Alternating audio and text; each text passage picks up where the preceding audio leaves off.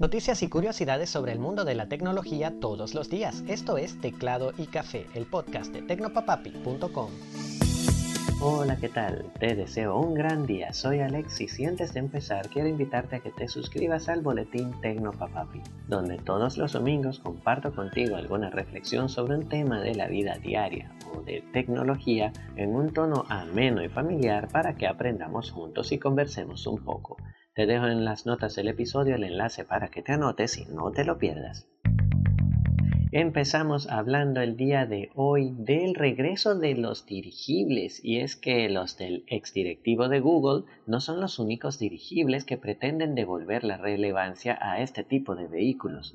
La aerolínea española Air Nostrum informó que compró 10 dirigibles para incluirlos en sus vuelos comerciales.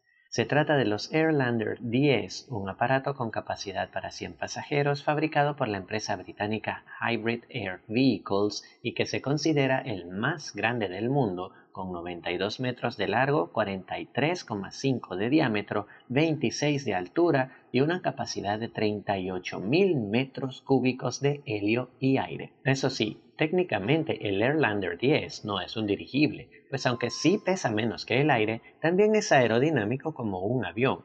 Aunque es mucho más lento, este majestuoso aparato puede cruzar los cielos a una velocidad máxima de 135 km por hora. Bueno, sigue siendo bastante veloz.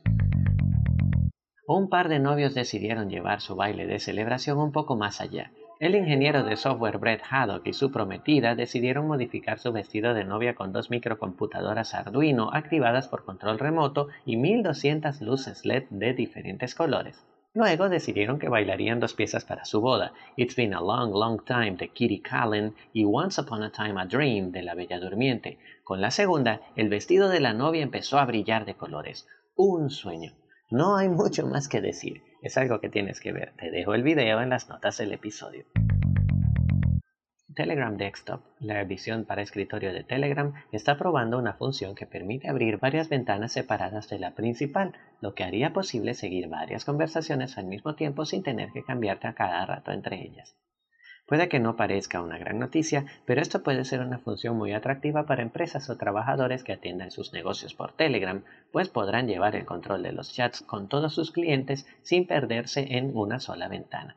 Claro, de momento se trata solo de una prueba que puedes descargar tú mismo para tu computador. Queda esperar que llegue pronto a la versión final.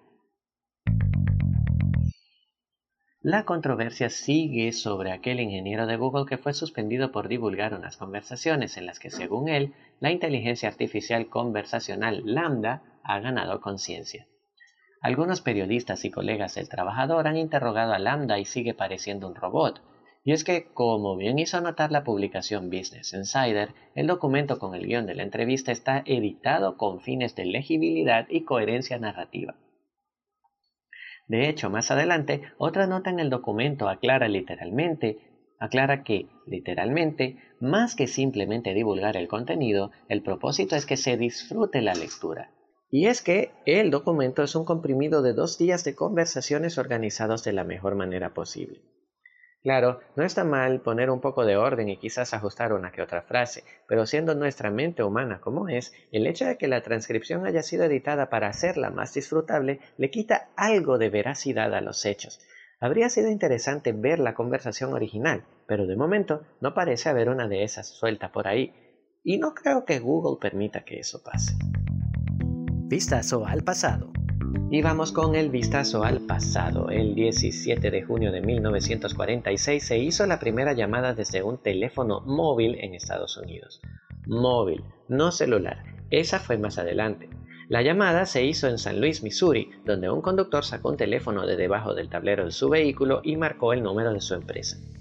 El conductor era nada más y nada menos que un empleado de Southwestern Bell, una operadora local de la empresa ATT, y el teléfono era uno de los primeros equipos de pruebas en los que Bell Labs tenía 10 años trabajando. Los primeros teléfonos de este tipo tenían una tecnología bastante compleja, por lo que su uso estaba limitado a empresas de servicios, flotas de transporte y reporteros. Era carísimo, costaba 15 dólares por mes y casi un dólar por cada llamada local. Además, el equipo necesario para hacer funcionar estos teléfonos pesaba casi 37 kilos y por eso solo se usaba en vehículos. Para el año 1948, el sistema estaba disponible en casi 100 ciudades de los Estados Unidos y en su máximo apogeo alcanzó los 5.000 usuarios que hacían unas 30.000 llamadas a la semana. Y así llegamos al final del episodio. Gracias por acompañarme. Teclado y Café es un podcast diario narrado y producido por Alexis López Abreu en San Juan de los Morros, Venezuela.